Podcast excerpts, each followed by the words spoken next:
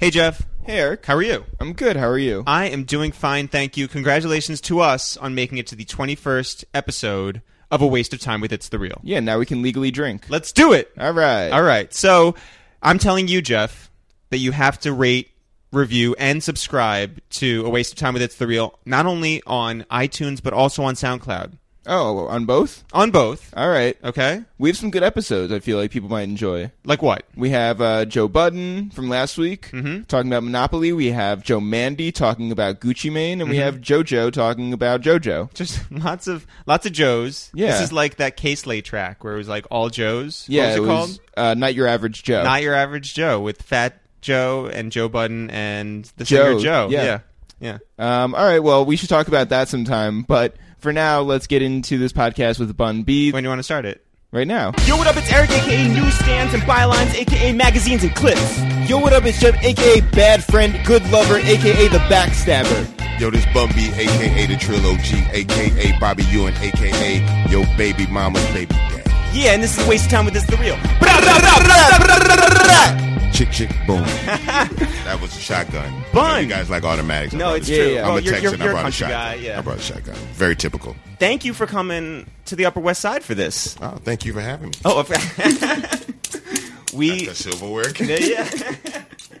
we we I feel made like this you- is like War of the Worlds. Like, just like we made um we roasted chicken and we got couscous and onions and carrots and celery and sweet potatoes and red peppers. Uh, the latter of which you are not gonna even touch. no, I'm going to save that for my good friend Charles. I'm, as you can tell, I'm not a vegetable guy. Um, but- but- meat and potatoes. But you're back in the city because the last time we saw you, by the way, oh man, we You brought you performed up with us. Yeah, absolutely. for the Yolono tour, two shows, one night uh, at the Gansevoort. So thus, it's a, it's a tour. Yeah, And it was an uh, amazing tour, by the way. I have to Thank say. you. Yeah. Yes. we're just glad that you were there for the last show. No, I mean we closed out with a bang. I think you know having the band there was a, a great addition. Um, having me there was an incredible addition. Mm-hmm. It was a big to do, obviously, to put on the Yolono tour. Um, a lot of it fell onto Jeff's and my shoulders, including the planning of getting you certain places, setting up the audio equipment, and then Greg Mayo, who ran the band, like that was a lot on him. There was a concern that that you would fly in at a certain time, and would you be there when we were going to hit, you know, and start "Girls of the Dirty Souths," the song you're on of ours. And our brother Dan was coordinating. right. Dan was running point Which- for everything. yeah, Yeah, which he did a, a very good job. I Mm-hmm. might ask. well, he has a real job, so he has like real responsibilities. And he was wearing a suit, so he looked official. people thought that he was our manager, um, but uh, you I think came he in, thought he was too. you came in uh, You came in basically on time. basically on time. and then and then Dan gave you a 15 minute heads up. You were staying in the Gansevoort, so Dan was like, I "Oh, just should nodded I?" my head as if people could hear that. Dan, Dan was like, "Dan was like, oh, should I have given him like a buffer? Should I have like sort of told him maybe 20 minutes or you know something to sort of get him down on time?" Bun at like 14 minutes and 59 seconds steps off the elevator. Dan was like, "Whoa!"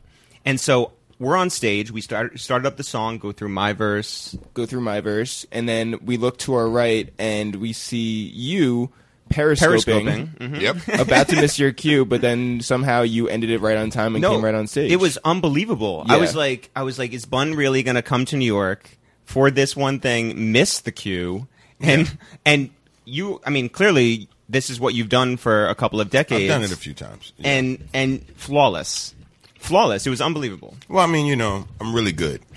and when you're as good as I am, you know, it's just kind of hard to to fuck shit up. So even though I might have been, I could have even been purposely trying to miss my cue, right? But I'm just so good that my, I guess for lack of a better term, innate goodness, right? I'm so Yeah, yeah. good.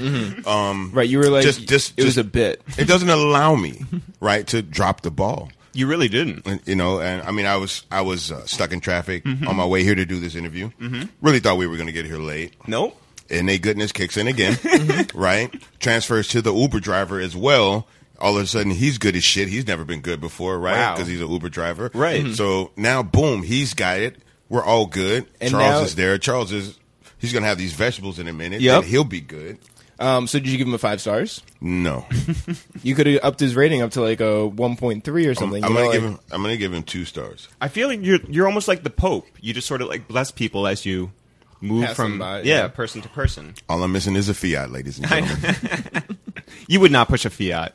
I would. I'd push the Gucci Fiat. Oh, all right. That little fucker. Fair. right? Would you would you push a Tesla? Yes. Actually, I um Tesla's got an SUV. What? Yeah. Really? Yeah, I just saw. I think it's a test UV. Mm. Do they well done. Thank you. do they have dealerships down in, in Houston? Yeah, they have one actually in the middle of Galleria Mall. Whoa. So I've been intrigued by it, and then a good friend of mine, Carter, um, which is interesting side note. Carter's family owns Kettle Brand chips. Oh, for real? Yeah. Wait, Um, can we get a hookup? I mean, I can get you a jal- bag of jalapenos. That's about, that's about as much as I could do. But um, Carter works with Tesla, so they actually brought Teslas on. They brought Teslas on Gumball for the last two years. That's cool. But it gets like they have to take a very specific route because there aren't as many chargers in Europe as there Sure. are here. So But- it gets like yeah, I guess you can't like siphon electricity from people yet. it's not gonna happen. There's no Mophie yet for a Tesla. Right. All right, so we want to talk about basically everything. Okay. I want to start off with um, your very beginnings, not just with UGK, but you were basically signed to Cash Money.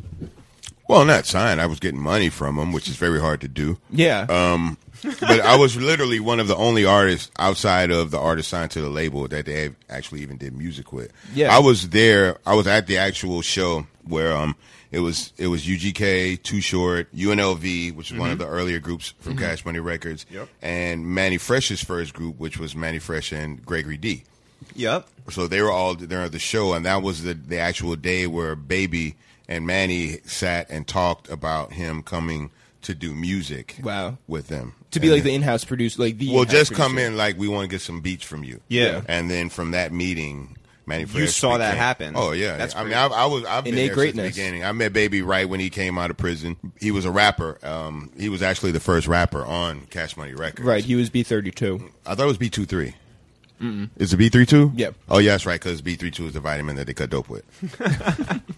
Oh, I thought it was because he said that he had um thirty two gold teeth. No.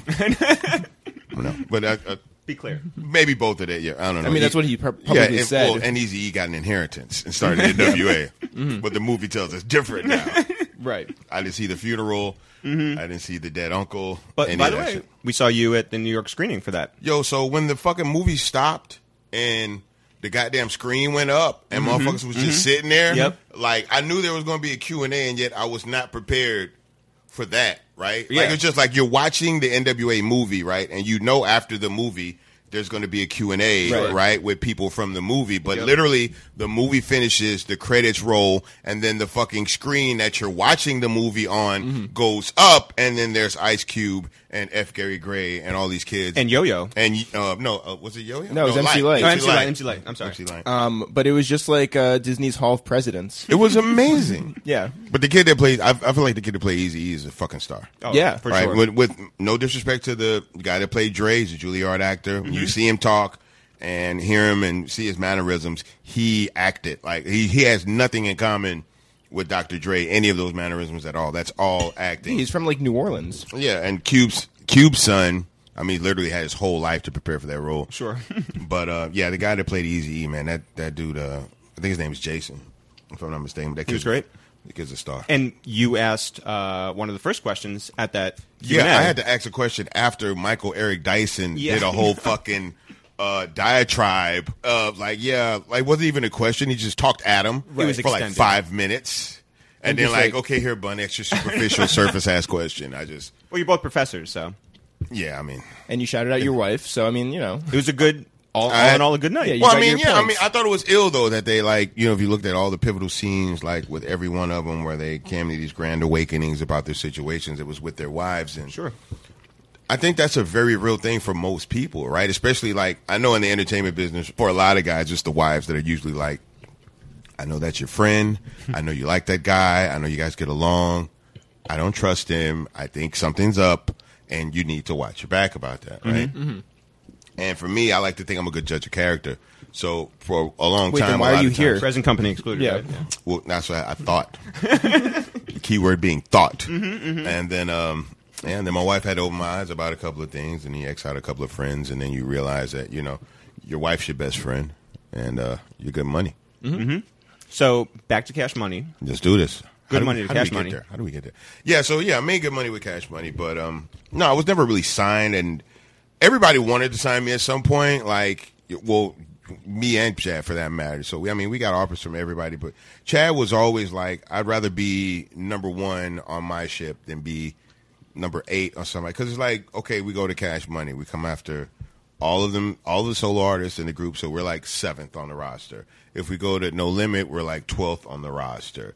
You know, if we go to Rockefeller, we're sixth on the roster. If we go to Bad Boy, God, we're maybe fifteenth on the roster at that point. So we had offers from every record company. Yeah. to buy Wait, out even our contract. Rockefeller? Yeah.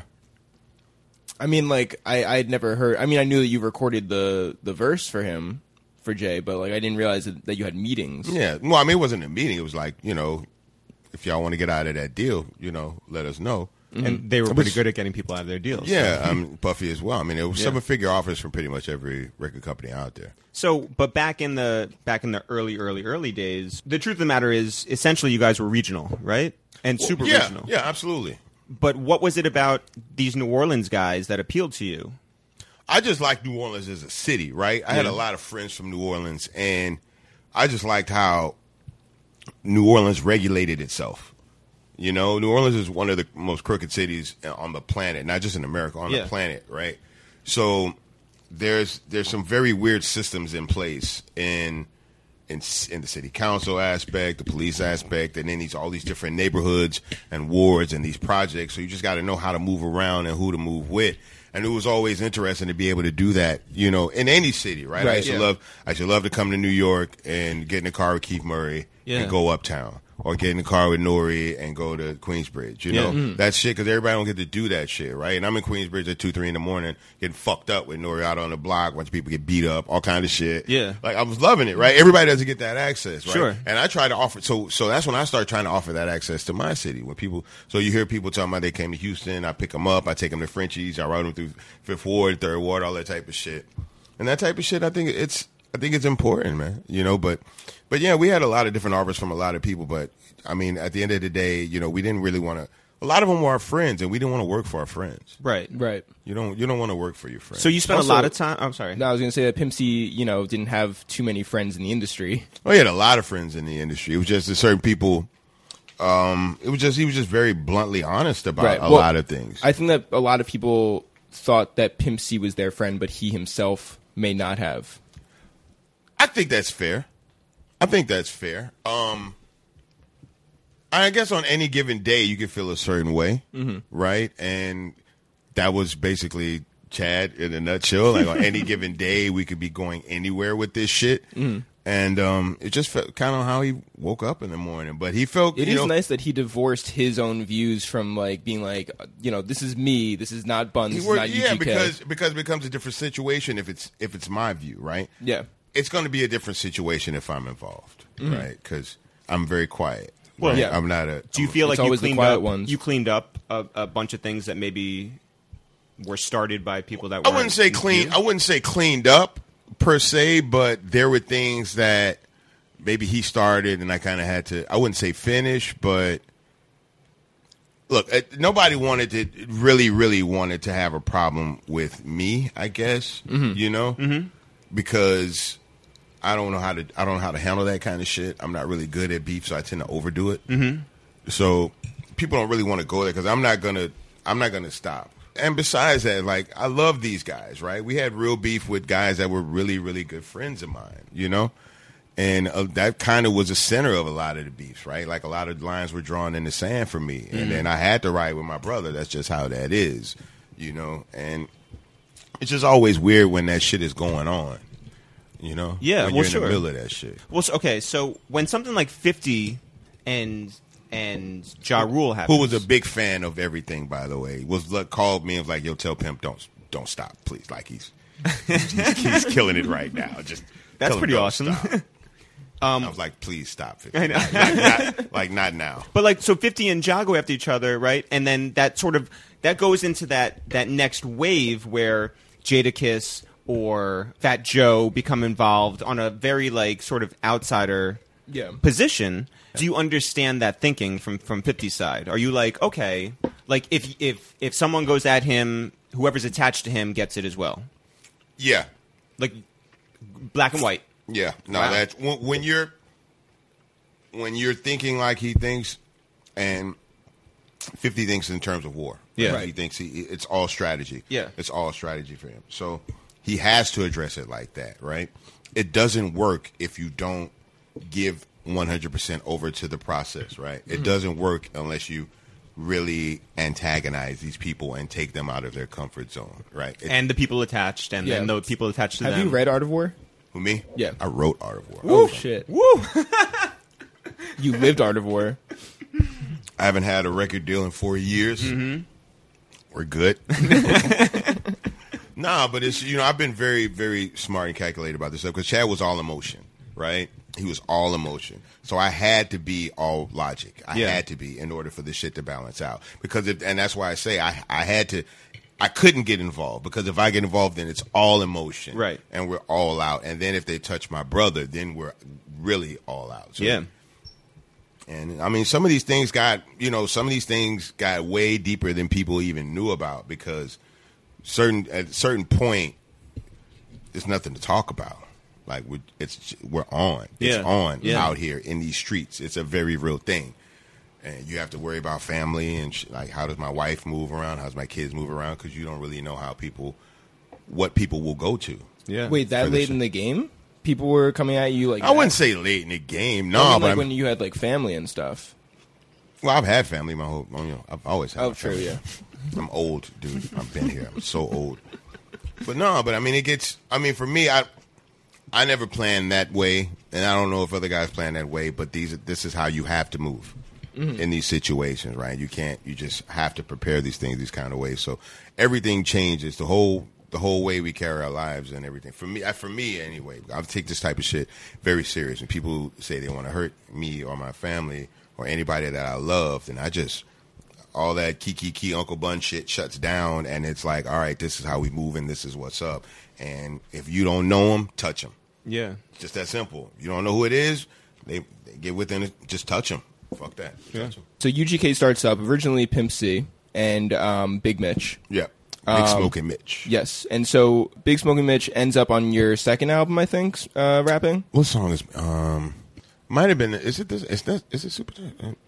yeah i think it is super Tough. And then you had your own uh, duo. might have been a little later yeah i had um, a duo with my guy Jalon. Yeah, and so I know you're f- still friends with. Um, i'm still friends with everybody yeah, but I meant on Facebook, I see you're friends with Big Smoking Mitch. Um, I did my That's research. funny. Yeah, that's funny um, but I was wondering what happened to Jalon. Jalon's still around. Um, uh, if I'm not mistaken, he's back in Port Arthur. I just missed. I just missed him. I went out there. I was looking for him at the reunion. We have a big like town reunion.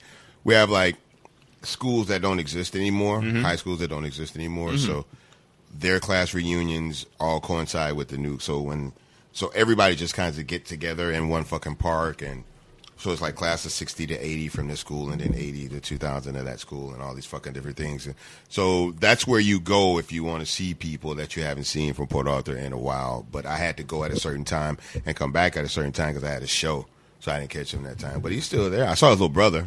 I was like, Do you still have unconditional love for Port Arthur? Without question. Yeah. Uh, my mom's still there. A lot of my family is there. A lot of my mother's side of the family still lives in Port Arthur. And like some of my closest and oldest friends, you know, from school and growing up, they're still there. So I'll go and I see guys and all. But there's always that divide. Like I'm 42 years old. And uh, so there's, you know, the younger kids, they're not as a, they didn't get to see it. So, you know, their whole thing is like, we want to be a part of it, you know, because we weren't here. We Right. didn't see it. We were babies. Some of them weren't even born. So there's there's friction from up and coming artists. They're just like, just you know, just we want to be a part of what you're doing.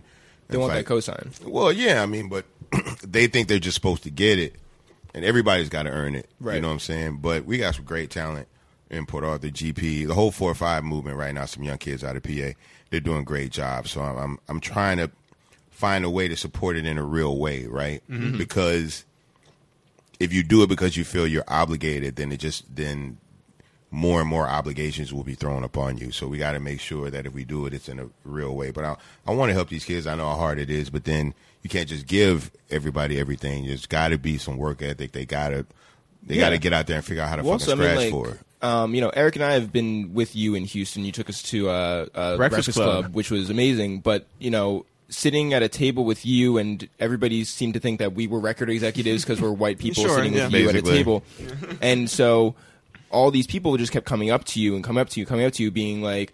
Yo, I, I really appreciate everything you've done, but also here's my mixtape, or like I'm really doing stuff. You should, you know, come. And so Yeah. I wonder, is that overwhelming, or is that like how that how- Mm-hmm. comes with the job, right? That comes with the job, right? Um, there's really nothing you could do about that. The demo has always existed in hip hop. Shout out to Premium P Mm-hmm. calling me right now. trying to get you on Combat Jack right now. Well, I told him I was coming to rock with y'all, and he was like, he was like podcast wars. like tell the tell the brothers it's on on site. Yo, Pete's our guy. But um, yeah, especially if you need some J's, Pete's everybody's guy. yeah, it comes with the job. There's, I mean, there's nothing you could really do. I mean, there's things you could do about it, right? Like people could be always an want. asshole. To, yeah, I mean, here's the thing. Well, here's the thing, right?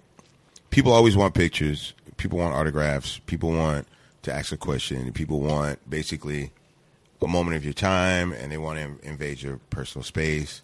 And they always start with, "I don't want to be that guy," Right. or "I don't want to come off on some groupie shit," Too late. Mm-hmm. or "I know you're chilling right now and probably don't want to be bothered," and all that shit comes with a but yeah. you know and you know like if, as long as i'm not eating with my family Right. I, i'm i'm good uh, you know to talk to people about that but like I'm, i tell these guys all the time like like i'll give you a great story i went to um atlanta for music midtown uh music festival a couple weeks ago mm-hmm. so on the way to the inside the festival um there's some kids out front they're selling water like when you go to a lot of these things there's always somebody selling water Yeah.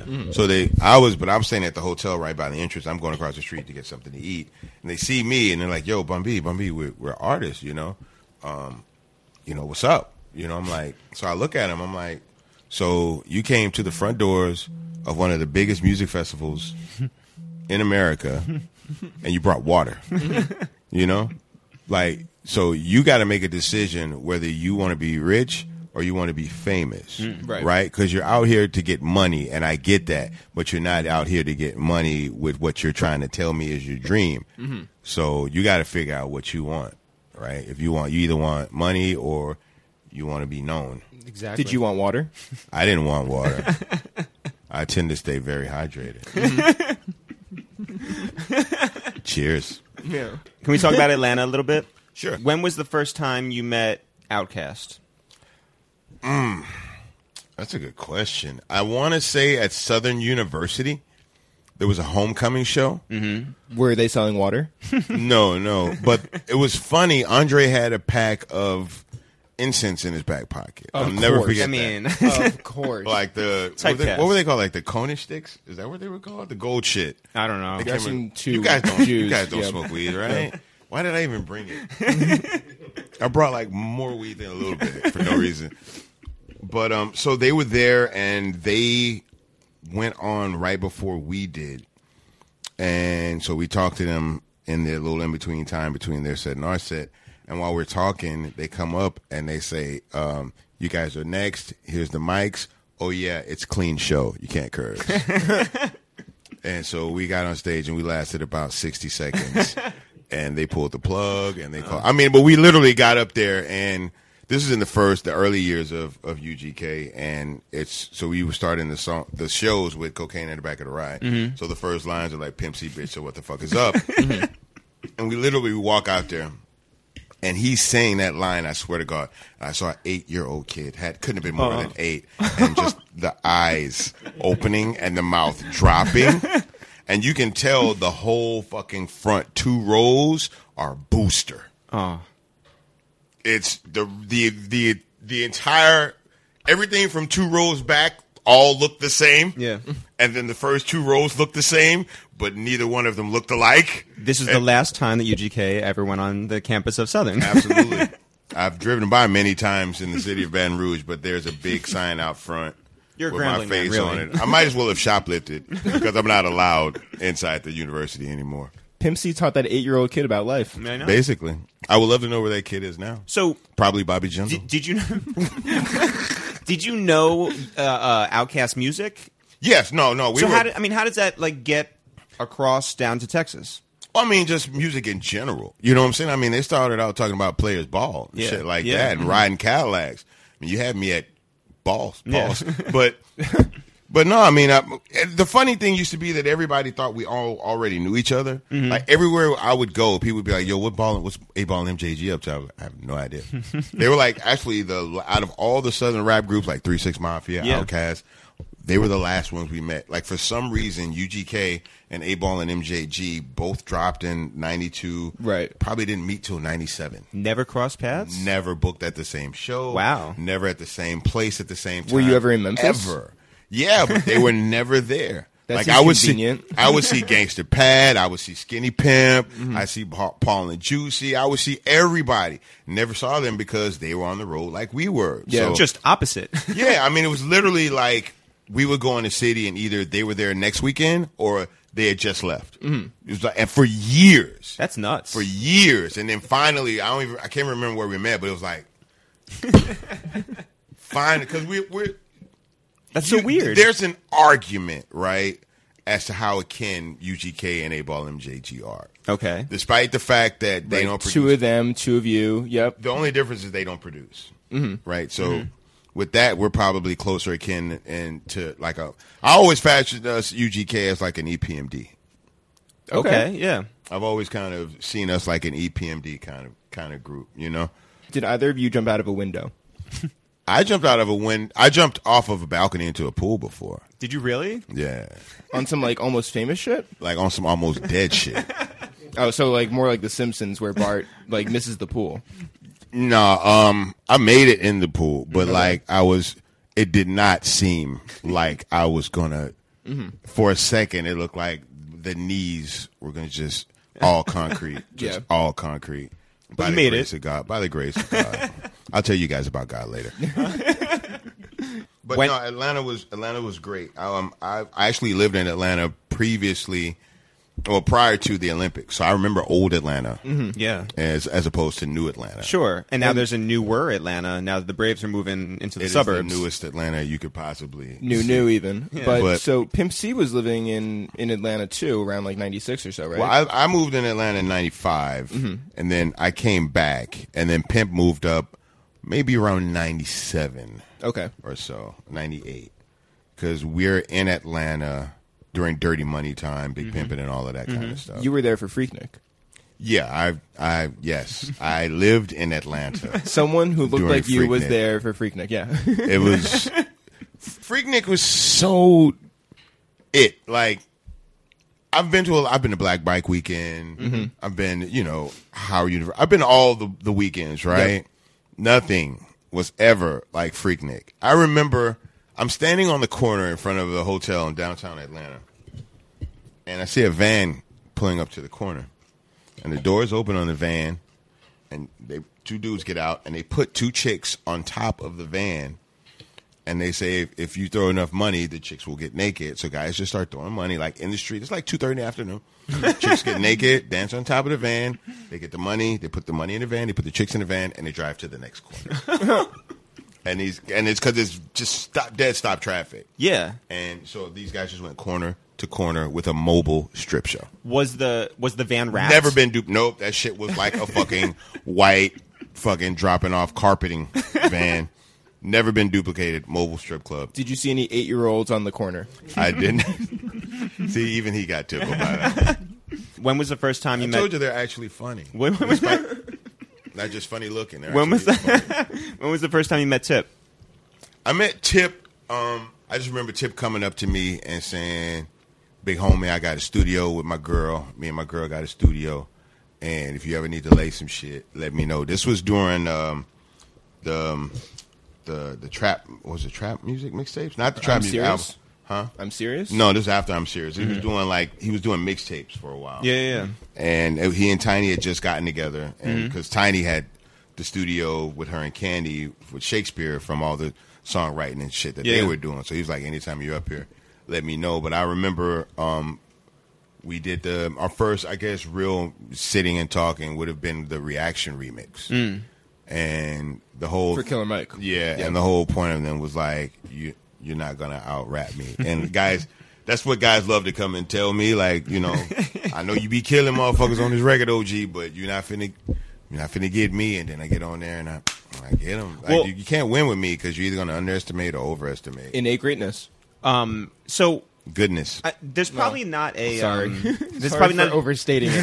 there's probably not a definitive way that you that you record every time, but if you're if you have your chance, are you looking to record first or last? If there's like let's say three clean people. up. I bet clean up. Oh, all right.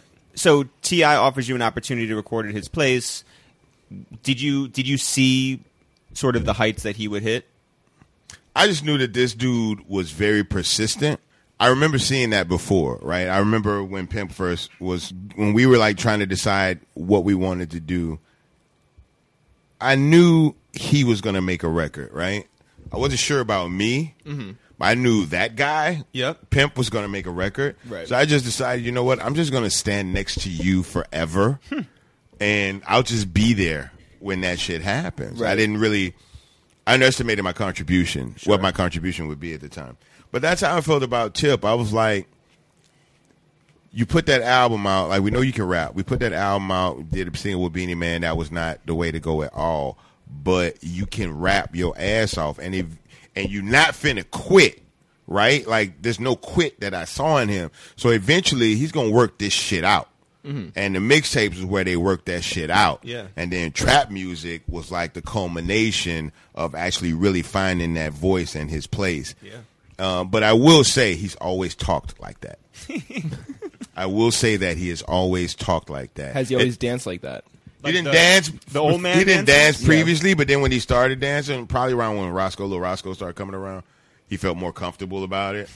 and uh, it's just awkward to see grown men dance for me by themselves, right? Like just in the middle of a stage, right? Mm-hmm. Sure. Just like by themselves with no real motivation other than dance, dog, just dance. but that should be live if you dance right now.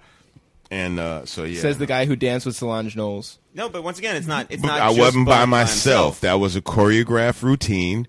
We were in King's Flea Market. They closed the flea market down for the day, and we're, it's me, Solange, and Manny Fresh in the flea market. What?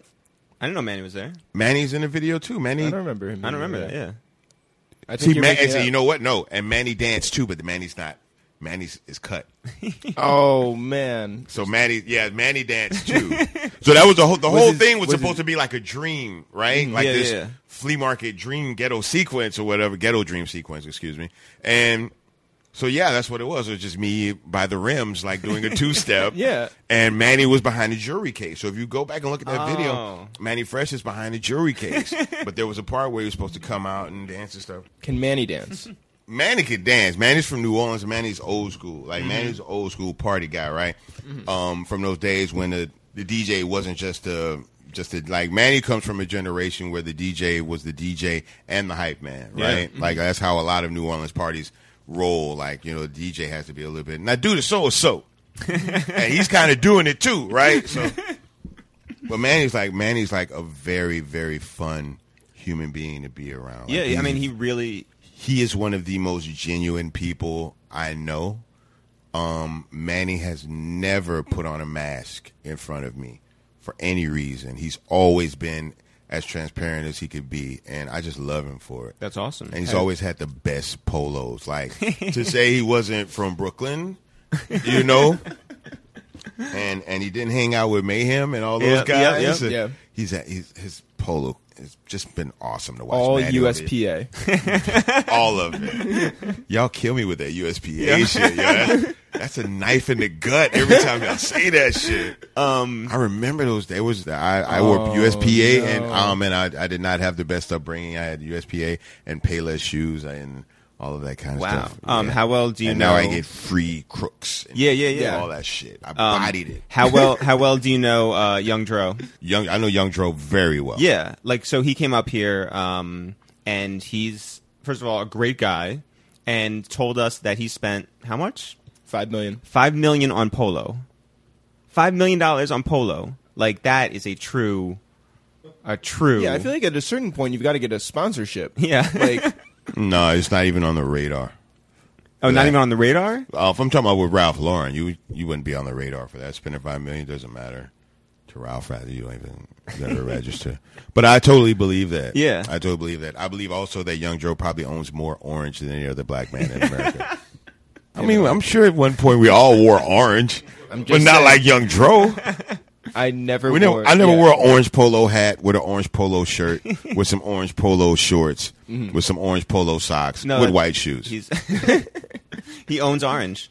That's it. That's it. That's his color. Um, Cam's got pink. He's got orange. That's- yeah. And Jay Z's got blue. Yeah, Jay Z Blue. Can you talk about uh, another supremely confident person and whether you saw the heights he would go to, Kanye West? So many, many years ago, I recorded with a group called Zarnok. C Z A R N O K. What? Are they want you- from America? Yes, yes, they are. Uh, there's a whole thing about the. You, you just got to Google the group. But I recorded a song with them called "I Would Never Tell," and they were like, "Yo, the kid that did this song is crazy.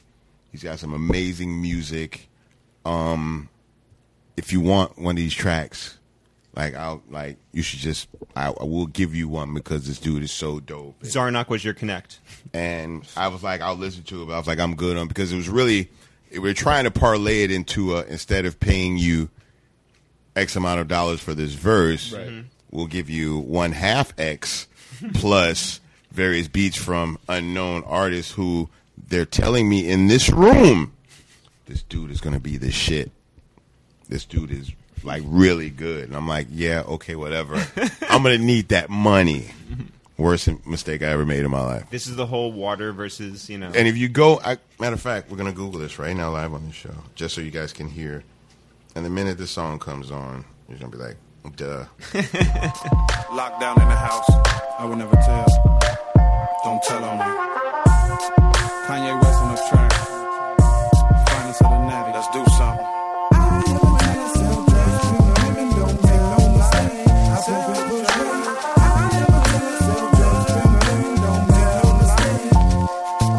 Say, man, I would never tell about this yayo that we steal. How we moving it out in bills for 24-7 sales. And I ain't never spoke on all these brawls that I done broke. We be walking the stroke and the stroke and the pay-per-view ofo. And I never speak on how we make these things geek for leaders elite. Eight days a week, it's same man a feet freak. And I never told about the work that we sold. But you know the way that made for Rick no fold. Now that's cold. See me chat about this batter. Say, dawg, what's the matter with you? We climbing up the ladder, baby. Check your data. I never been quoted on how the coke got folded and blew it up until the birds exploded. But it's duly noted. You wanna chop it up about how we be shopping up and at every black event, my bopping bras keep popping up. See conversation run the nation, fool, but silence rules the world. Don't believe me? After this, ask your girl, fool. This 100% Peruvian vanilla swirl, fool. But yo, we never speak on realness. We keep it PI till we DI. E It's UGK4 life until it's no life. So what's your life, fool? But anyway, yeah, that's so. I met. I, that was the first time hearing um, of Kanye. Yeah. was through that, and then seeing him again through Rockefeller, and then uh, Well, did it hit you at a certain time when you saw him in like the um I mean just any of the videos? Oh, that guy. Like I I know the name. it took me a while to um to put it all together that he was the guy Yeah. from that beat. Yeah, it, it probably took till maybe 808 and then I saw one of those guys and they was like, "Man, Kanye, right?" And I was like, "What do you mean?" you know, the dude that did the song for I was like, "Kanye West did the song that we did together." It was like, "That's the dude who beats we was trying to give you." Chin on floor. Yeah.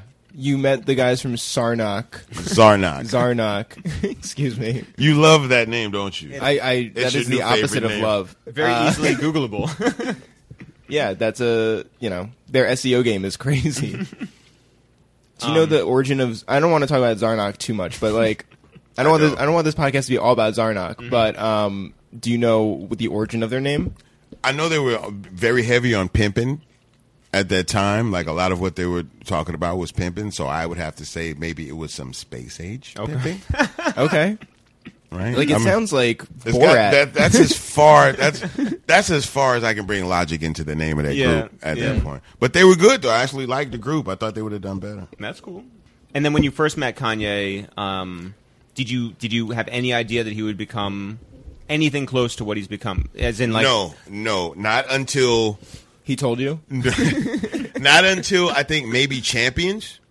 okay, Okay, yep, And then when I heard him on Champions, I'm like, oh wait, so this dude can rap too. yeah, Yeah. I was like, okay, this could be a problem. Well, what do you think when when uh, College Dropout it came out. I thought it was incredible. Right? I really, really thought it was incredible. Um, I thought this kid with this backpack is finna like fuck over a lot of dudes, right? Like he, and the fact that he was able to create an identity in in that room, Oh my god! right? With all those, I mean, if you look Mm-hmm. at the the state property personalities and the dipset personalities, Yep. right? To be able to craft an identity of his own in that room was amazing to watch, and I still think, me personally, College Dropout is the best album. I mean, there's an argument for 808 if you've ever had your heart broken, then 808 and Heartbreak. My my dark beautiful fantasy. I didn't, it didn't resonate with me like that. Really? Yeah, I mean, I liked Power.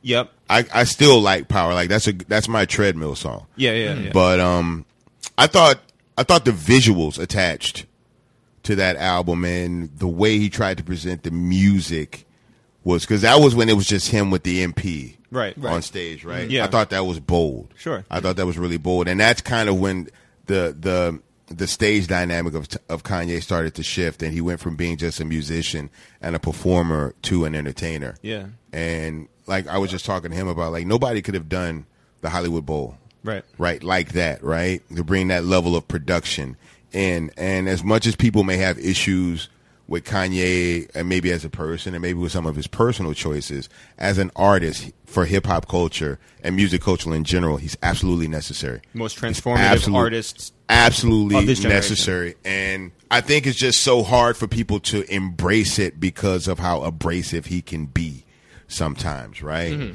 it's you know and I think people have to be quite frank such a strong opinion of Kim Mm. that it makes it even harder for them to swallow that pill than Right. take into it the way he's I mean but for him to just get up there and question Taylor Swift like that was just it's amazing right yeah. and it wasn't a gimmick. Right. He really, really felt that way. And it's one thing to get up there and say, God damn it, I was better. This should have been my award. But to get up there and be like, this was her award. Yeah. And and her is like, I didn't say I had no pro- no, that's bullshit. Your shit was better and you know it. Mm-hmm. Like not now, you know. Yeah. that's that's bold in itself, right? To get on stage and stand up for someone else, Right. P- he doesn't really get credit for that. It was just like, how could you do that to that girl? And I understand taking the shine away from that moment, but how many people really, really have the heart and the passion to say what the fuck they feel when they feel like saying it? You can love it or hate it, but you have to respect somebody that's going to live in their opinion. Totally. Yeah. You got to. And look, 10 years past, everyone looks at George Bush doesn't like black people in a totally different way, 180 Absolutely. degrees. At first, it seemed like an arrogant statement. It seemed out of place. It seemed insensitive based on what was going on. And now everybody looks back like, I'm glad he said. If he hadn't said it, Right. no one had would ever have said it, and we probably would have let a lot of shit slide, right? But- So in retrospect, and it's always like that, right? Like people used to think Pep was crazy about stuff like it's not going to it's not enough substance in this music. It's about to go in a different direction if we don't be careful. And these things are starting to take form. You know, it's just it's passion, man. You have to respect people's passion because there there aren't many people who really really give a fuck about what they say they give a fuck about, right? It's easy to say it, but nobody acts, right? And it's good to just see somebody that's willing to stand by what the fuck they said, even if they knew it, they were batshit crazy saying it. Oh well, you know. And I, I'm, I'm I, like Pimp used to always say, "I'm not going to apologize for what I said, but I'll apologize if it offended you the way I said it. I'm not going to take back what I said because that's how I feel. But if I offended you by saying that that way, I'm sorry, but I'm not finna. I'm not going back on it. I'm not going to bite my tongue. Right. You got to respect that, man. People compromise themselves all the time. When was the first time you met Lil Wayne, and how old was he? Um, Or Lil Wayne- actually, how old did he say he was? Well, I remember that's funny. That's funny. The, I, before I, s- I saw him, I heard him. He, Lil Wayne used to call into the Cash Money record company offices and freestyle on the voicemail, like just rap on the voicemail. Yeah. And um, eventually, Stunner talked to his mom and was like, "This kid's talented, but we don't want to do nothing without you being involved." And it was just funny for when he first came in, and like his first day were the BGs. It was him and BG were the BGs, and for years he wouldn't curse. Right? If you go through all those Hot Boy records, Lil Wayne doesn't curse. Well, because his mom wouldn't let him. No, so he, and so, but then when he turns eighteen, just goes ape shit, and it's just so much cursing involved. I remember Baby was like, I remember when Baby sat in the studio, and he's like, I want this kid to be great. I think this kid has the potential to be great. What do I do in order for him to achieve that greatness? Yeah. I, and I told him point blank, you have to make his life revolve around the studio. Whatever it is he wants to indulge in, he has to indulge in it at the studio, right? If he wants girls, bring him to the studio. If he's old enough now, if he wants weed, he wants liquor, bring him to the studio, right? So that when he leaves the studio, he feels funny, he feels foreign, he feels out of place, and the only place that he feels comfortable is in the studio. All right, so you Wow, saw that's like super manipulative, by the way. that's, that's like. But I mean, very, but like, that's but that's, that's how you. Pavlovian. That's like every time you like you know go to the studio, you get a girl. It's like I fuck around and get Svengali sometimes. Yeah. you know. Jesus. and look what look what happened. So so you saw the breakup of Manny and Baby, and now years later you. Mm-hmm. I see- watched every split. I Yeah. watch every split within Cash Money. I Yeah. watch every split in hip hop. Sure, You but know. but like being there and and certainly at the beginning of Manny and Baby, and and at the beginning of of Wayne and Baby, how does that make you feel? Just as a as a friend, as a fan, as a as a person who understands this culture, when when those business relationships take over for what is really an emotional art. Yeah, I mean, it, it gets like I said. You don't want to work for your friends, you know, because when business goes sour, the friendship goes sour, right? And if I'm your friend and I'm married and you're married, our wives are friends. If you got kids and I got kids, our kids are friends. You know, we see each other on we, most artists working holiday season, and you know, so we're on the road. If it's Thanksgiving and there's a show, we got to all eat Thanksgiving dinner. It gets very, very deep, right? so it it it's rough. I mean, it's rougher for them. For me, I'm on the outside looking in. I'm like, that's fucked up, but it's it's rougher for them because I'm still friends with everybody. So I see the toll that it takes on everybody involved. You know, like it hurt Manny, you know, and it hurt it hurt baby on a certain level. It was just, you know, how do we work this shit out so that we're all cool? And I always tell people, you know, as you just keep it internal as long as possible, right? Because if you look at every split that ever happened in hip hop, they all reconcile at some point, right? Right. And that's always the regret is that I wish it would have I would we would have kept this between us. I wish that I wouldn't have did that. I wouldn't have done that interview. I I wish you wouldn't have made that song. You know, we we should have been more grown about it, right?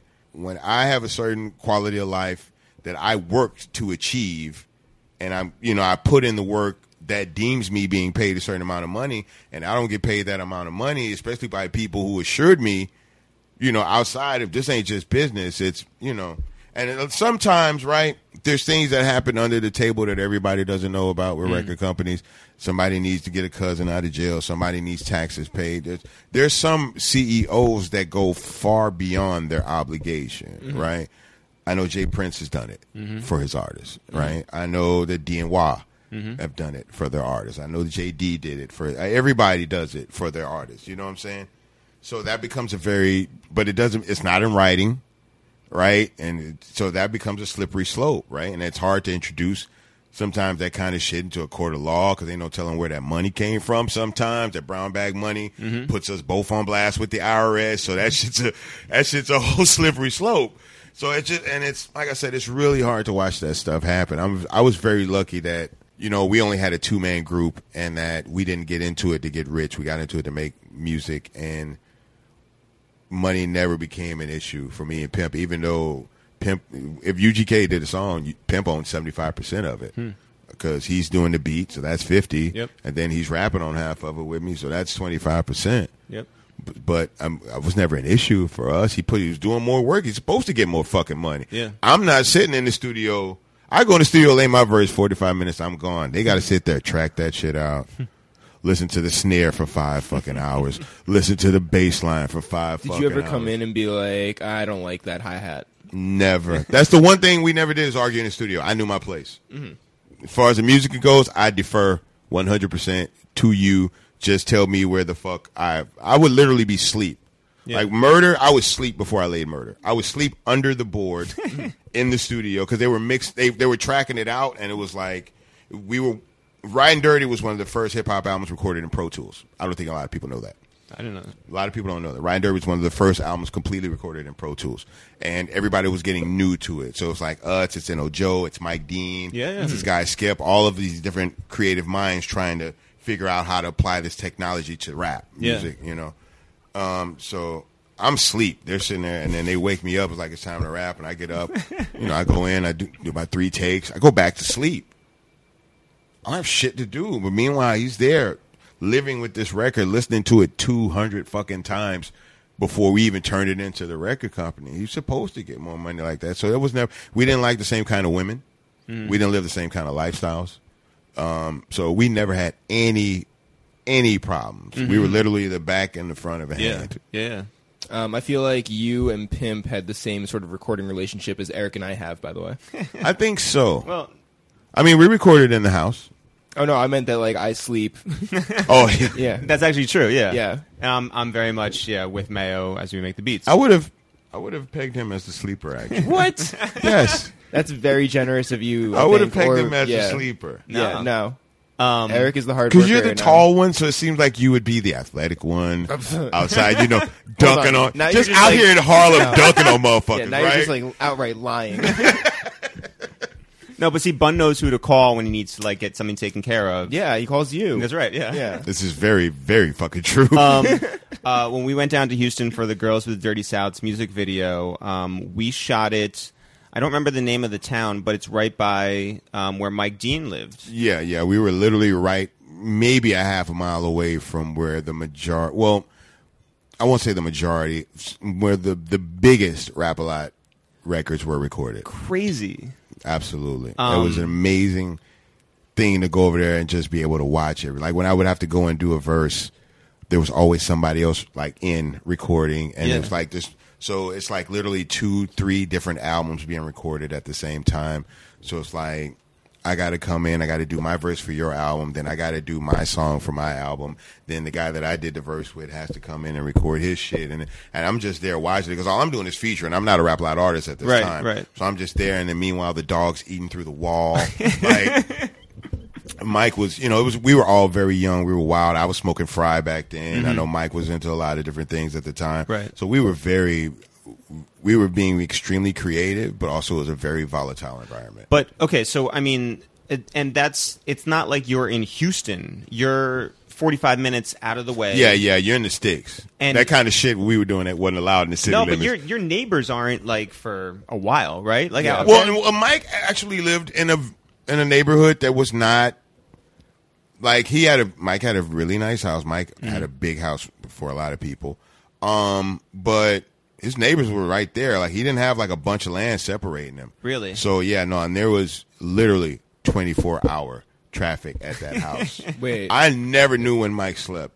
so Yeah. there, it was probably when you were sleeping. I guess so. When when we Yeah. Mm-hmm. were sleep pause. yeah, pause. But okay, so a dog chews through the wall. You can see another house. No, no, you see another room.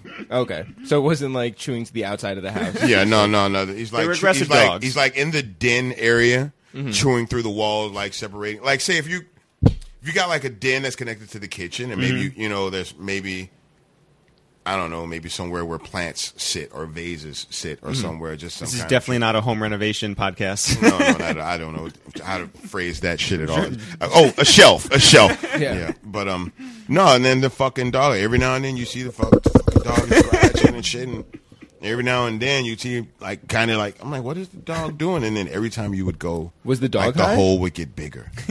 I would not be surprised if that dog got a hold of some shit and licked up something. Or I went to a producer's house who will not be named okay. to record a song one night after um like I I had never met him before. Super super guy, really nice guy. Sarzak. Sorry. and he's like, "Yo, I like you. I've always liked you as an artist. I'd love to do a song with you. We're going to the house. Come to the house if you want to do a record." I'm like, "Sure, I'll go." And literally was like, you know, give me a pen and pad, and everything I picked up had residue on it, like powder Sure. either either coke or a pill. And then when um, the huffing Mm-hmm. ha- started happening in this studio session, and then the God, what is the fucking thing where they put the thing in the thing and they The balloon? is that no no the aerosol? Oh, Oh, Uh, they were doing that? That's like a oh, whippets. Yes, Yeah, yeah, yeah. that shit. Yeah. Wow. Wow. That's like and I tried to give the song back. like I was like, I don't want a part of this. I was, and then the, to be fair, the they had girls, and the girls, if they were legal, maybe they, it had to have been their birthday. If they were eighteen, they Yeah. just turned eighteen. That Did you wish day. them a happy birthday? no, no, no. I wish them a happy. Get the hell out of my way. I'm on my way out of here. I just really felt like I was in Babylon. wow. Remember when MTV came down to Houston and were like, "Hey, Houston's on the map, and they're like a real thing now." And and they made it a big thing. They went to uh, St. Louis. they and went to Oakland. Yeah. It was the block, right? Yeah, the That was block. It was the block. So they come down. They found you. They found you. How do you feel about that? Because you've been like, "Hey, this has been my entire life. Like, welcome." I, I don't I don't knock it because you know if, even if, if if I felt a certain way about it, it was still going to benefit the younger guys. right? Sure. and I didn't want to get in the way of that. I was always of the mind frame that the originators. Once people started saying, "Man, you guys created something. You're in the rich," I was like, "Okay, so other people are going to get rich off of this, and I won't." Because that's the cycle. You, Sure. and you Right. see it in life.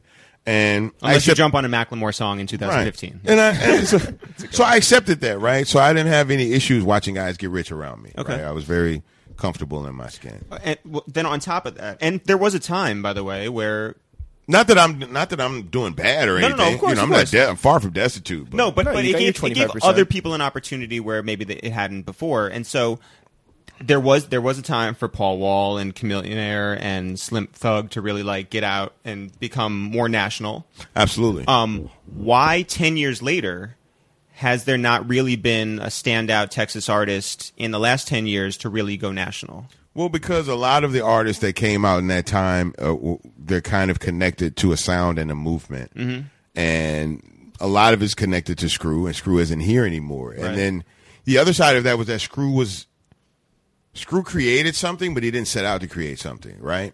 And it got very big, right? But Screw was not the guy that wanted to monetize it in that sense. So Screw could have started a record company and put out Little Kiki and ESG and all these guys, but he didn't. He didn't want to hold these guys back. He didn't want to. Also, didn't want to be the guy that get called four or five in the morning talking about where's my money type shit, right? So he just let a lot of guys live, and he just wanted to to make good music. And I think that's unfortunately that had a lot to do with it because you had a lot of MCs that had only had direction up to that level, and then Screw wasn't really in a position to offer them like music industry advice or mentorship.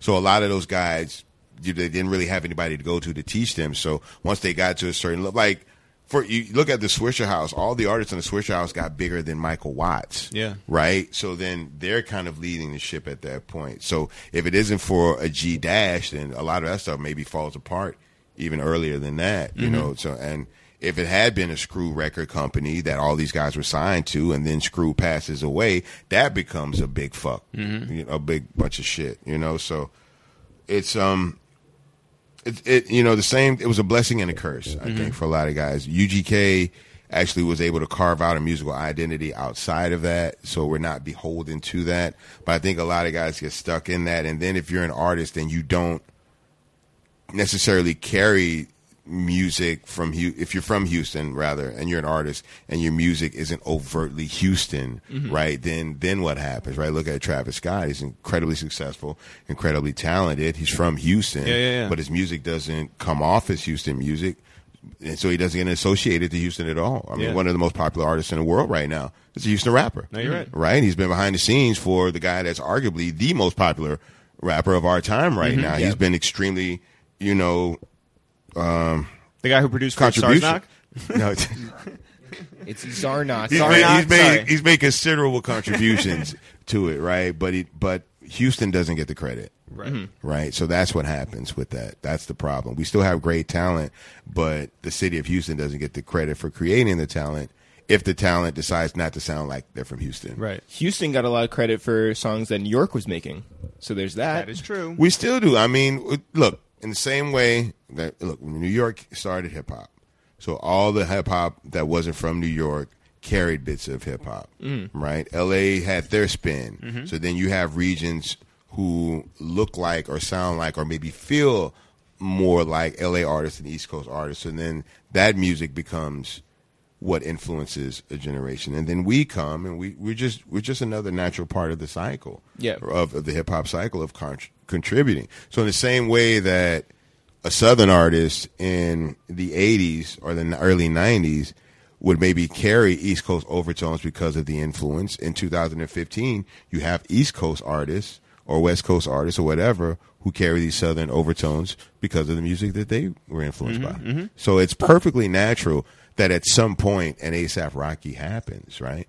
It's perfectly natural that you know you have this screwed up sound in music but it's also you know that you have guys like a Dobeezy who is extremely lyrical Yep. Mm-hmm. right that's absolutely east coast well he says i influenced him too but my lyricism is ex- is absolutely east coast influence E right EPMD. Because, you know so well I don't. I wouldn't call E EPMD lyrical. Okay, I- all right. For me, I, I was Laura. I was talking about this last night. I think Laura Finesse was was a big influence on me um, as were a digging in the rapper. crates. Cool G rap. I wanted to be known as a rapper. Like I could rap good. Yeah. Pimp wanted to be to be known as a player. Right. I know how to play this game. Right. I don't have to be the best rapper to get more out of rap than you. I just know how to work this thing. And I think that kind of worked for us. Yeah. We never wanted the same thing at the same time. So Um, there were times when we were younger, he was all about business. I was the wild dude smoking from aldehyde and out here starting fights and riding around with sawed off shotguns and shit. And then Big Pimpin' happened. I realized that there was about to be a shift and Maybe there was you going to should be a have lot done of, formaldehyde. yeah, it might be time to stop smoking formaldehyde. And there's real business opportunities, and we're about to be in different rooms with different people. And I want to make sure I got a clear mind when I walk in these rooms so that we don't misrepresent ourselves. And then he went ape shit. But then when you walk into those rooms, you still bring a sawed off, right? Well, yeah, eventually. Like Pimp would walk in, kind of like talk shit, curse people out, and I'm the guy like up against the wall with the trench coat. It's not showing anything, but it's obvious I didn't wear a trench coat in June Right. because I had a because I had a day coat, a chest No, coat. it was your uh, Rosewood movement. You know it, man. I was all about that back then. We we came very close to to setting loose 100 rats in Jive Records. Very very close. Setting loose a hundred rats in Jive Records. very close. It's it's almost like First of all, where would you get a hundred rats? Do you just go into the subway and just be like, What in New York? yeah? I mean, like you Turn can find left them, or right. but like you have to put in a lot. Dunkin' Donuts. That feels like a very labor-intensive way to. get revenge. It's Yeah. actually not as hard to get 100 rats in New York City on a day's notice Yeah. oh, sure, sure, sure. Right. As you yeah, would think. I forgot that there was time involved. Yeah, that's as fine. you would think. But no, it's I realized that wasn't going to be the way that to work that. when was the last time you heard something that you spit that you were like, "Oh, I had totally forgotten about that." um that's a good question. I hear shit um just on iTunes the other day. I, I just was looking at all the see all the music that they had for sale that I was attached to and like easily out of the first 10 results, the five I had no idea. Really? they even do because I do a lot of records that never come out. I've done so many records with people that never come out. Well, what's one? oh God, uh, Dirty. Remember Dirty South by Goody Mop? Mm-hmm. Yeah. There's a UGK Dirty South remix that never came out. Who owns that? Them. It's maybe Rico Wade has that somewhere. Wow. But we've done a lot of records, and then it's like I do a lot of independent records that Yeah, are tell some that more are so we can funded. get some. Uh, make this go viral. Oh, it's funny. That's funny. No, but I do a lot of records with these guys with you know questionable funding, Mm-hmm. and then before the shit even comes out, studios get raided, motherfuckers go to jail, songs just end up in fucking. so you never get paid that questionable money. no, I got I got the. No, I didn't get paid any questionable money at all. Well, no. That's what I'm supposed to say, right, Charles? brown bag money. Yeah. But We those- don't we don't admit to. But brown there's got to bag be money. songs. there's got to be songs that show up on on mixtapes too that you're just like, "Oh, I remember that happened." Right. Well, I mean, for example, um, I'm going in. Right. Yeah, yeah, yeah, yeah. That was my record. How does it end up not your It record? got leaked. Jeezy rapped to it on a freestyle and ended up going on his album. Huh. Do you remember? Uh, this is one that comes to The mind. other one, uh, "Tell Me," it was really Yeah, good. yeah, yeah. That was my record. Drake. yeah, Yeah. No, I got it. Thank you. Um, But once again, how does that happen? Records. Uh, how did that, that? There was two Mm-hmm. versions of it, and one got out. I had an alternate version, and um, So that's how it's like Drake. You got him right. That's how I end up on that because Yeah. there's a version where I'm the next first, and All right, here's So here's that one. was technically the, the time that you guys rapped together. technically, Yeah. here's one that I just want to um, throw out there. This is the most. we're not going to keep getting technical, are we? Because I'm not going to. This is very technical. This is the most random one I can find. I just want to know if you if you remember this. Asylum records, baby. Hot right, hot to death. You know I'm talking about. Southern smoke. God, Southern Smoke. My nigga Paul Wall. OG I might start rapping along. You know what? I listened to that drama mixtape, that drama legends mixtape. I didn't recognize any of that. shit. Really? Yes. You have a really good verse on this. Hot But right hotter than you can just call me the hot man. Don't even front like hot ain't hot man. You ever heard somebody say that's something the dumb guy you're like rapping that? with. Just call me the hot I'll man. get to your verse. Don't even front like It- hot ain't hot man. real quick, it has you, uh, Webby, um, Hot Right. Uh, Paul Wall might be on this too. But we'll get to your verse because you closed it out. Oh, yeah, sorry, sorry. I have no idea what I said. made with the whole ass ways. These niggas gon' make me laugh, and I don't even feel like it. King of the underground, ain't another nigga trill like it. Load up the horses, No frame load up the posse, cause I'ma leave your punch drunk like a fifth of Rossi. You violating, man, crossing the line. Bust him up with the Beretta, then I'm tossing the nine. You can play with your kids, play with your wife, but play with UGK and bitch, you playing with your life. I don't back down and hesitate when I pop niggas. There ain't no room to negotiate. You getting dropped, nigga. Pull your roller, get your bitch ass stopped, nigga. Your body been out. I see you at the top, nigga. Now man up, bitch. You said you was a G, but you won't make a fit. You're shaking at the knee, free pimp to the seat. Quit acting like a Oh, that was that time frame. Okay. Back then, I would just see. I said free pimp C on it, so that's I was just blackout rapping back then. Yeah? I was like rapping on anything at that point, like whatever. You rapping on a hot right track? I had to. I had to say free pimp C. Mm-hmm. Didn't we meet Just at DJ any Small point in time. somewhere? Yeah. Yeah, like at SOBs or something like that. Yeah. really short guy. Really short. Really, Really really, short the most accurate name in hip hop. Um, now he's like Very basically- persistent, He's too. doing um uh, Very videos. persistent. yeah, really, he's doing videos like um uh like DJ Vlad. Like he'll Oh, do really? like interviews with like people. it's amazing to watch guys that you would literally be like, "Oh, this guy's got great work ethic, but he's never gonna make it." right? You sit there and watch Smalls, like, you know, I, I cut for him, I did mixtapes, work with him, everything. I was like, man, I just, I don't think people are gonna get it, and that fucker's still here, outlasted pretty much everybody else. Yeah. It's just, it's him, drama, and Vlad now, really, like on that, trying to go out to that level, like. Drama's the voice for radio in Houston. Yeah. Like basically the radio voice for all iHeartRadio shit now, right? I thought For Debbie Dev urban- was. No, no, no. Just for the hair commercials and insurance. and Hard I be- Knocks. I be hearing Angela Lee- Angela Yee in Houston on radio for no fucking reason. Hey, Like, Yeah, all Breakfast Club. For they're hair doing, uh, shops. For like- oh, no, oh, not on. oh, no. Yeah, Really? they're doing. They do yeah, local commercials. They do local. Have you done any good local commercials? I don't. I don't get that kind of work. It usually goes to the Breakfast Club or JJ Watt. Jay. So I don't get that kind But of. you But did it's have, coming. uh, you had like Buns Minute or whatever. well, at, yeah, uh, Buns on- beat. I did. yeah. The, I had the toothpaste commercial. You had the toothpaste commercial. Yes, What is the toothpaste commercial? I did a Rembrandt toothpaste toothpaste commercial. Maybe I swear. I mean, you do have a nice smile, but like, Uh, this isn't Nine a out of video- 10 dentists This or isn't a something? video podcast. Why the fuck am I cheesing? But no, yeah, there's a Rembrandt. It's a, it's a viral video, and it's me. Oh, I do. No, this is recent. yeah, it's me. It's uh, Kristen, the uh, Asian girl, the chef. She's got like a new show oh yeah, mhm, Yeah. on um, from Top Chef, right, and um, the girl. I think her name is Sama. Sana. I can't remember her name. Sanaa Lathan. No, no, no, not not not the rapper girl. The, um, she's she's the highest ranked woman in Marvel. I think Uh. she did Captain Marvel too Oh. as well, but. Yeah, wrong. Halle Cali. we, Berry. we all have Storm. yeah sure whatever we all have great smiles though. that's what the whole so that's what it was about they actually paid me a couple of grand to talk about how i have a great smile That's that's pretty cool. yeah. chicken was actually pretty good Oh, thank you. Um, i'm not going to say couscous was good there's, All just, right. there's just a pause in there somewhere. Um, that was some good couscous what? Uh, can you talk about your relationship with JJ Watt? He seems like a good guy, right? so jj watt had a nike contract pri- prior to the reebok contract he has now Yeah. So I hit him up. I'm like, yo, I can't wait to buy these fucking shoes you got. He was like, don't buy them. I'm going to get you a pair. Don't worry about it. So maybe a month later, I'm sitting in my house, literally t shirt, underwear, doorbell rings. I go up, look out the window. It's JJ Watt.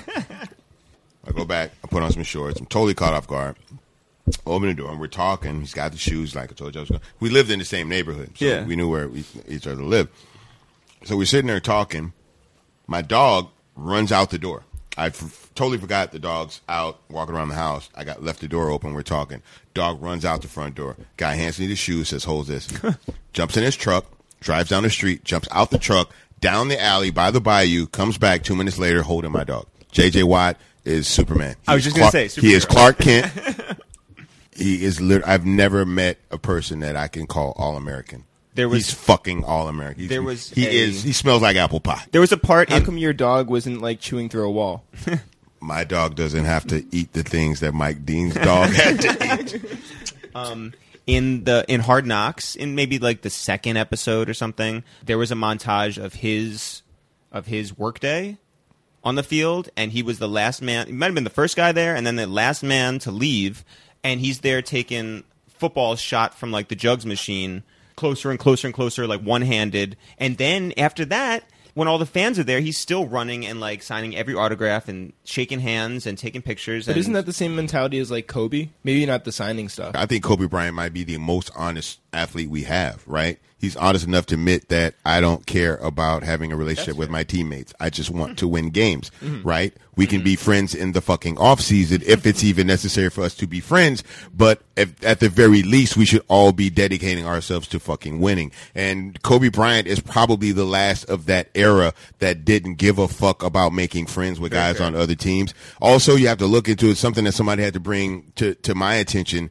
AAU changed the way that these players know each other, right? yeah. So these guys grow up playing with each other for years um, in AAU games. Then they go to college together. So by the time they get to pros, they're old friends. You know what I'm saying? So as opposed to guys that came in have these college rivalries, which we don't, that's another aspect. We don't have guys that stay in colleges two, three, four years. So we don't watch we will see Duke play UNC, but it won't be like watching those guys, certain players play every year. I can't wait to see Akeem play this guy again. You know, we don't have that anymore because guys don't stay with teams um, throughout four years of college. So it's just guys know it- it's just a friendlier game of basketball than we're used to, and because it's not a violent, inherently violent sport, and Well, you didn't Basketball- see the Knicks beat up the.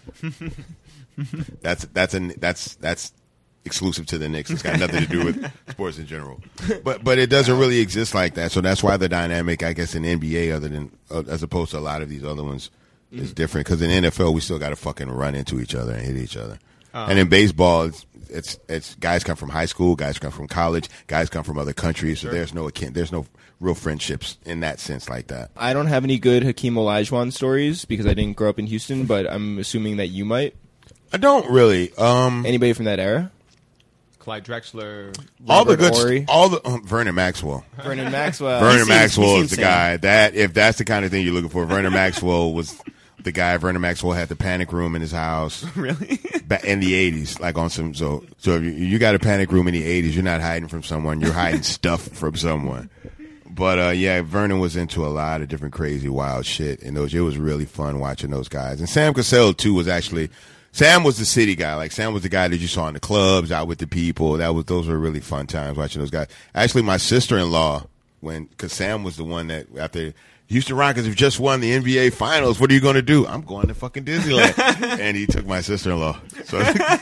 So she got to ride on the jet and do the whole thing like that was pretty cool.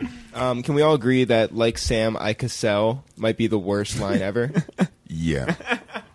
I actually said, um, because I Sam Cassell almost ran me over one night in his Range Rover. Really? And I put it in, in uh, break you off something. I said, I'm coming down like Cassell in that goddamn Rover.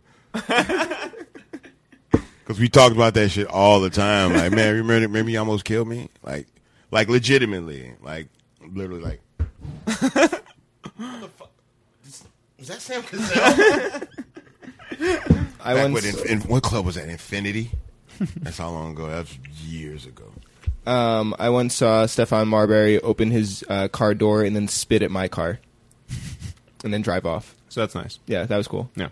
That's my NBA. It's another sane person. yeah, You were never supposed to wash your car again. yeah, Yeah, yeah. I need Stefan Marbury. You had Barberry spit on your car. You know what that's worth in China right now? What can you tell us about TV Johnny? TV Johnny is a very, very good person. like outside of all the jewelry and every whatever. Yeah.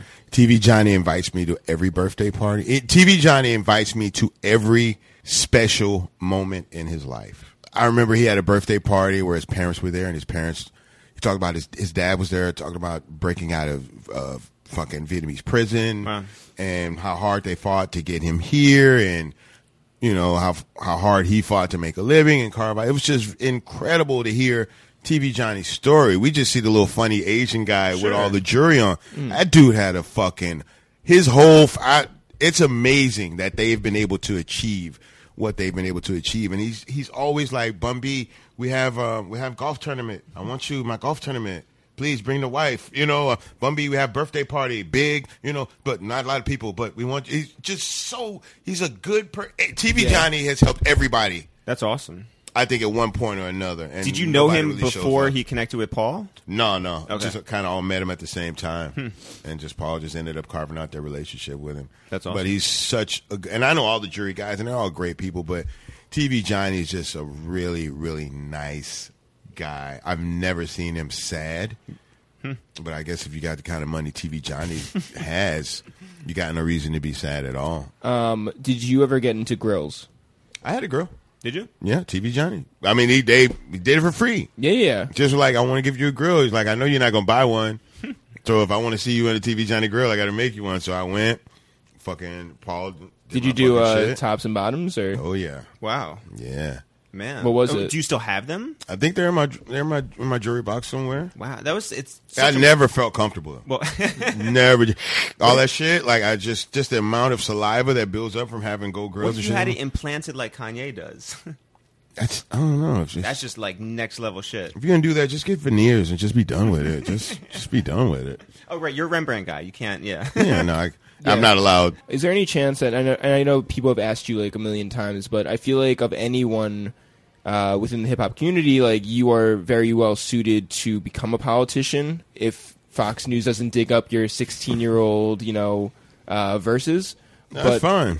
but, I think like- people are over that. I think people are really kind of over that. My career would be of no hindrance to me winning a political election in at least s- the city of Houston, if not the state of Texas. I don't. If that's something I wanted to do, I think I've done enough beyond maybe a couple of controversial r- verses or whatever. I've done more than enough to kind of balance that type of shit out. And if you got to reach back twenty five years to something I said, something I said or I thought or felt when I was 18 or 19, when I was high on drugs, as a way to define me as a man, a husband, and a grandfather. In 2015, when you're just fucking reaching, dog. But isn't that like that is what Fox News does? I mean, that's what the media does in general, right? Mm-hmm. Like conservative media is going to find dirt on Mm-hmm. on on people, and you know, vice versa. That's just kind of how that works, you know. But most of my shit's out there already, so I figure you know, you write a tell all and put it out there, and then you can kind of play it how you want. But I mean, it's Mm-hmm. But you have it's no aspirations to go into politics. it's different, right? Because when you do the, everything that you do affects everyone around you, right? So if I decide I want to run for politics, then my family runs for politics, right? Right. So not only do they try to drag me through the mud, they're going to find, try to find every instance to drag my wife through the mud, my daughter, my son, anybody associated with me. They're going to try to tear them down in one form or another. And I just wouldn't want to put that kind of pressure on the people I love. That's a lot to ask, you know? And it's not my first love, right? Like I can see if I was a political science major and I was always involved in that kind of stuff and had a law degree and was in, in that world, right? And the search for justice and something like that, then it's different and because then the woman that you marry understands that the children you raise understand that and the family's a little bit more prepared for the sacrifice that it takes to get there because but they're willing to support the, the father because they or the mother whoever because they know that's what they really want to do Right. right, that's not really what i really want to do people think i'd be good at it but i'm uh, i don't know it's just something you you you don't just be married you don't just decide to run that's something you really have to want to do that Right. right because there's opportunities to really affect people's lives i talked to um um, I th- I think his name is uh, Kasem Reed in Atlanta.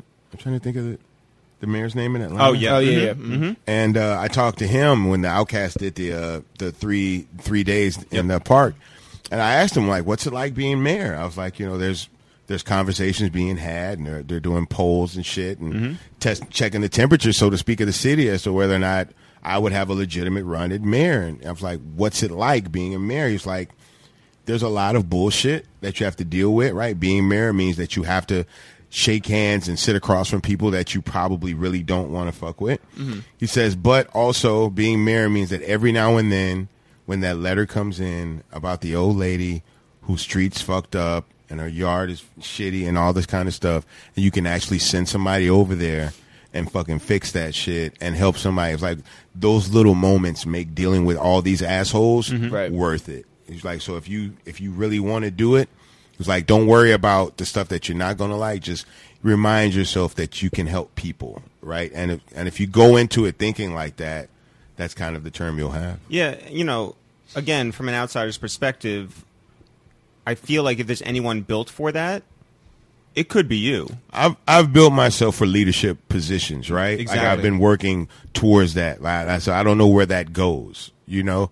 And that ain't an easy job either. No. You know, that's not an easy fucking job. So I commend him. Our mayor is cool as shit, Mm-hmm. right? And if I wanted to be a mayor, like that's the lead I would take. Our mayor has improved the quality of living as much as she possibly could. She's definitely raised the awareness of arts and culture and and you know trying to she's trying you know Yeah. she's trying and that's really all you can do in those positions when you're in politics is try so i feel like you can get a lot more done outside of it than inside so. And in well, and talk about sitting across from people you may not like. You've dealt with a lot of record executives. I mean, shit. Just pretty 100 much. rats. That's pretty 100 much. rats. That's pretty much all you do is sit across from people you don't like. But I mean, that's you know, doing the music, everybody understood what that was going to be going in. Politics is a little bit different. Um, today, I couldn't say that. I've already made a commitment to support a candidate going into the next election anyway. Um, but I mean, who's to say eight, nine, ten years down the line, maybe my grandkids are a little older.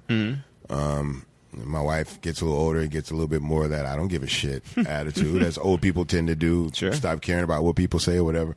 Who knows, man? If I feel the city needs me, I'll go for it. I don't think the city needs me to be as mayor. I think we have a very competent mayor now. I think we have um, a, a person that you know competent enough to to to to do her job when she's done. But if the next round of guys come around and they're full of shit, I might have to just on general purpose. You know, fuck fuck winning. Somebody's just got to take a stand sometimes. Mm-hmm. I do like how we started this podcast, you know, talking about like basically a waste of time, you know, normal stuff, and now we're getting into like meet the press territory. This is because this is where you guys are going to be eventually. You, I am looking at the George Stephanopoulos's oh of well, hip hop. that's more this week on ABC, but you know, he, that did, was- he did go to our elementary school for for a couple of years. yeah, he's like the most famous alumni from uh, Purchase Elementary School. Shout out to Purchase. Yeah.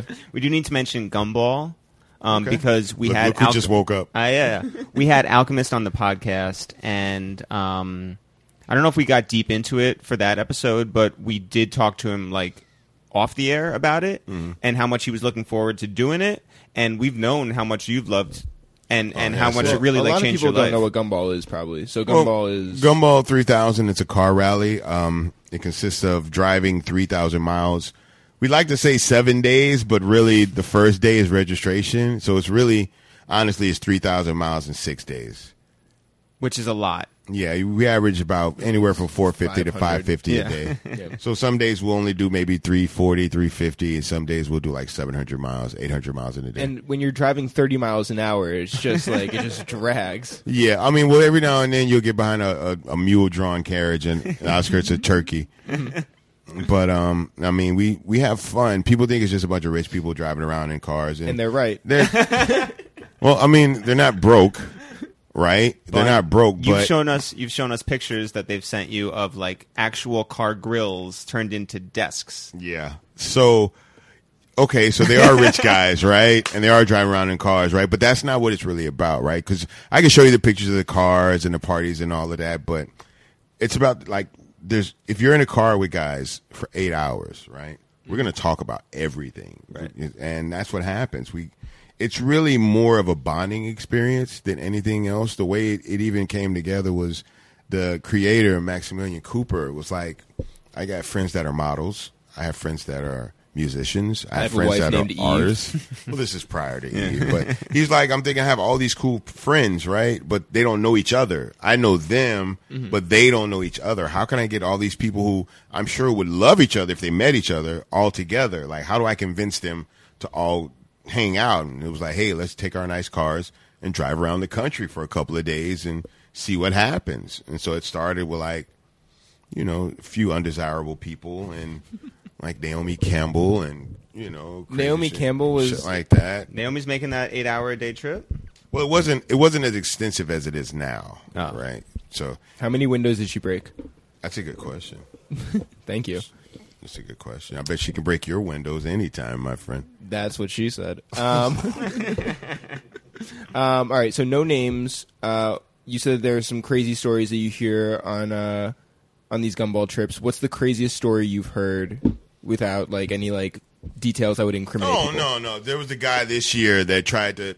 Guy showed up um, the, one morning on the grid, beat up basically, and like who beat you up, and he he basically tried to tell this story that he had gotten kidnapped and tied up and put in the closet and had to fight his way out and all that. He just, but but over the next couple of days, we kind of watched him and his mannerisms, and he was pretty much just a, a dickhead, an asshole, and we just all assumed somebody just put some hands on him at some point.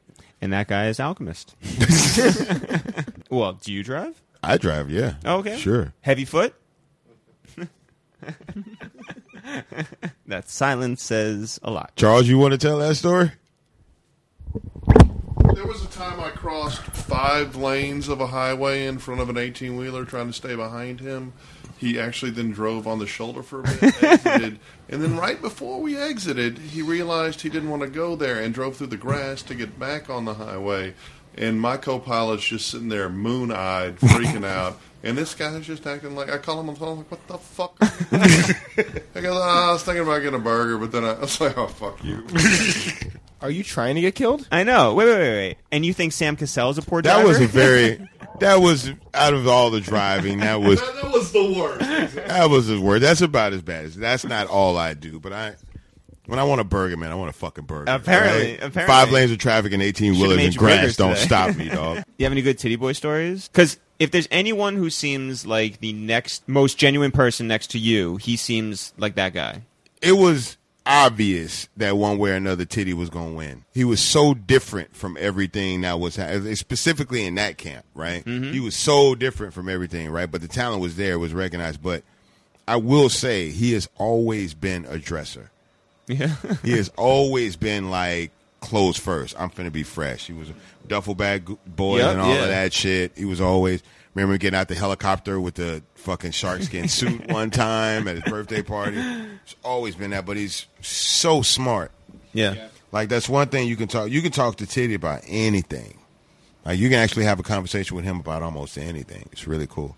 Guys, I hate to I hate to keep going, but I got a Yankees Astros game to get to. right. Yeah, shout out to Dan for the link. Bun, we obviously appreciate you coming I, through. I, I do want to, you know, send prayers up for CC though. I really want to. Yeah, no see kidding. CC win because I feel like shit because I literally was like, like calling CC all weekend for tickets, and fucking find out yesterday. he Fucking, ch- I feel like an asshole for bothering that guy. I had Wow. no, I had no idea that he was that was going on with him. but yeah, I mean, look, But I mean, if you're gonna go to Yankees, I mean, and it's always been like, hey man, if you ever want to come, because we know each other through Jordan Brand or whatever, Sure. you know.